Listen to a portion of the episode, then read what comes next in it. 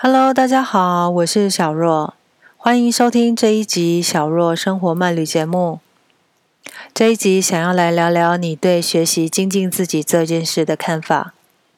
其中我读过一本书叫做《刻意练习》，原创者全面解析比天赋更关键的学习法。我们从小因为学习方向的不同，不知觉地为自己定位塑形。比如说，学习过程中遇到困难，会选择放弃。如果试图克服困难呢，又会达到什么样的成果？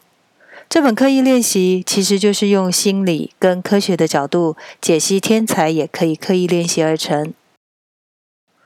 就让小若来分享书中有趣的观点吧，一起来听听。你相信练习还是天赋？这是《刻意练习》作者安德斯·埃利克森在书中对读者的第一个提问。小若曾在自己节目里有讲过，以前我不敢对大众说话，但你现在可以想象，我会做语音直播节目、开 podcast 节目，或是当旅游讲座的讲师吗？我始终相信，没有学不会的事情，只有想不想做的毅力。现在透过这本书更证明它并非空穴来风。书中更提到许多观点，特别是以科学化的案例辅佐，证明刻意练习也可以造就天才。因此，就以下4个观点分享我读后整合的评论吧。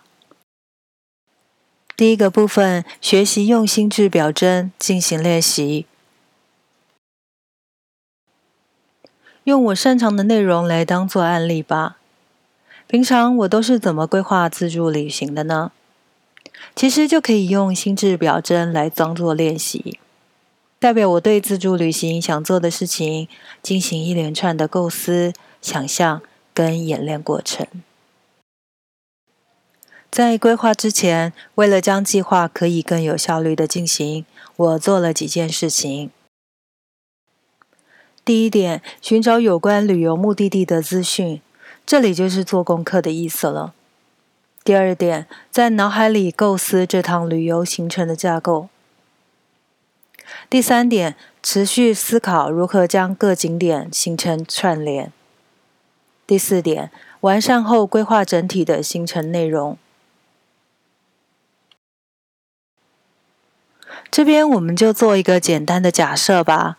假如你第一次从台湾去德国柏林，你会选择坐哪个航班班机呢？你从台北市区要怎么搭车去桃园机场呢？又或者你从台中、高雄或是其他地方要到桃园机场，要怎么接驳呢？接下来飞到德国柏林又是到哪个机场呢？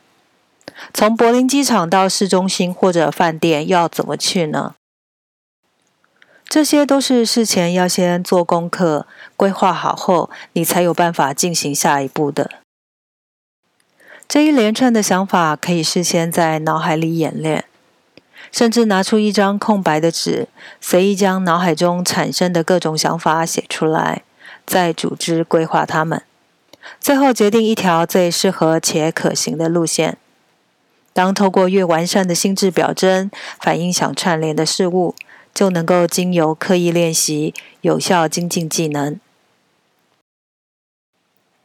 我虽然不是自助旅行的初学者，但是用心智表征来构思，有目标的进行刻意练习，规划过程，其实我发现可以更快的学习成长。不过，再怎么专业，也需要他人的反馈，才能帮助我们更好。请记得，世上没有完美的人，只有成为更好的人。我们要时刻调整心智表征的方法，透过每次经历评估自己的表现。若有缺失或需修改的部分，就要调整好心态，才能做更好的自己，提升自己。第二个部分，改变恒定性，远离舒适圈。这本书里面谈到，伦敦计程车司机是全世界最难考的驾驶执照。为什么呢？因为伦敦交通局对计程车驾驶人的要求很严格，必须学习的交通知识是相当多的，需要了解超过25000条街道范围内的建筑、公园、政府机关和各部会、外交领事馆，还有市政厅、医院、宗教场所跟大众交通工具车站、旅馆、剧院、电影院、博物院、艺廊、学校、警察局、监狱等等。简单来说，就是任何乘客想要前往的地方都必须很熟悉。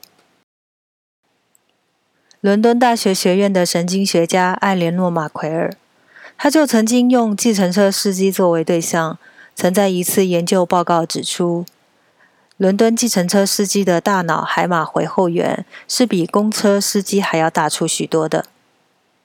这是人类发展记忆的大脑部位，意味着海马回后缘大小和不同司机所需要的导航技能是有关的。但这是为什么呢？一般人想象中的这类司机，无非就是整天开车在伦敦行驶。但是公车司机是不断在同样的路线重复行驶，不需要考量从甲地到乙地的最佳路线。计程车司机就不一样了。如果你有去过伦敦市中心，就会被不规则的街道巷弄搞得不知所措。你就能想象为什么伦敦计程车司机的驾照有多难考。马奎尔还透过各种具体研究做比对，清楚说明人类大脑会因为密集训练而成长改变。所以拥有伦敦驾驶执照的计程车司机，他们的海马回后缘因为神经元和组织是增加的状态，所以提升了导航技能。它的概念就像对肌肉训练一样，我们可以从人的外观看出一个人是否有二头肌，却得透过精密仪器才能够知道海马回的大脑组织是否因为训练而增大。简单来说，伦敦计程车司机必须以大脑取代导航技能。他们在学习这项技能的过程中，大脑海马回后缘远比未经目标性的普通练习者还要来得大些。这项案例说明，人类的大脑可以像我们锻炼身体一样，训练出有力的技能，也就是说，刻意练习足以影响大脑。大脑的海马回是关系记忆力发展的组织，只要透过训练，就可以使大脑产生结构性的变化。透过书中的许多案例，可以具体证明人类的心智和身体一样，可以经由训练改变自己。作者就提到了，大脑跟身体一样，在被逼出舒适圈，而不是离开太远的时候，是改变最快的。当试图离开舒适圈或改变恒定性，必须留意不能够过度训练，或是短时间内训练过久。好比我最初在练习瑜伽时，对于拉筋跟练习各种基础动作，根本不可能一次到位，甚至有拉伤的可能。初期在练习的时候是相当辛苦的，只能循序渐进，逼自己慢慢伸展拉筋，才能进一步将各种知识学习到位。大脑也是一样的，过度使用会效果不彰，长期而有目标的训练反而可以有最佳的改变，也会使大脑产生变化。第三个部分，专注、毅力、挑战新方法。当做一件事情觉得自然不费力，表示处在没有进步的状态，必须要学习挑战才能够精进。这时候专注跟毅力很重要。想要做好一件事情，并非投入10000个小时以上就会成功。如果没有目标的学习，做一次跟做10000次其实是没有两样的，结果只是把同一件事情做得漂亮而已。好比从纸本杂志看到排版很精美，但是把这些全部搬到网络运作，则做法就会改变。像是排版、阅读工具、字的大小、全文字数的多寡，都必须与时并进，并调整融合。才能够找到适合读者阅读的版面。因此，想成为某项领域的天才，专注跟毅力是基本。遇到困难卡关时，就是要挑战新方法，这才是让自己精进的好时机。第四个部分，持续精进的动力。当完成上述的刻意练习后，只透过自己看见成果是不够的，而是要经由身边的朋友鼓励，甚至多和一些竞争力强的人交朋友，才能够时刻督促自己学习成长，成为某项领域的天才。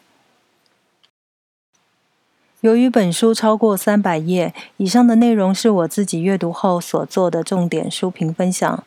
这是一本从心理跟科学角度出发的实用学习好书。更多精彩的内容，建议大家购买《刻意练习：原创者全面解析，比天赋更关键的学习法》来阅读。最后，如果大家喜欢我的节目，欢迎订阅我的频道。如果觉得我的声音很帮助睡眠，也可以听着睡觉，因为之前有蛮多人喜欢听我的声音入眠。当然，你也可以追踪我的粉丝团 Telegram， 或是上我的网站看文章，直接 Google 搜寻我的名称叫小若生活慢旅，就是 stillcaro.tw 就可以找得到了。这期节目就到这边了，感谢大家的收听，也欢迎留言提供我建议。我们下次见，拜拜。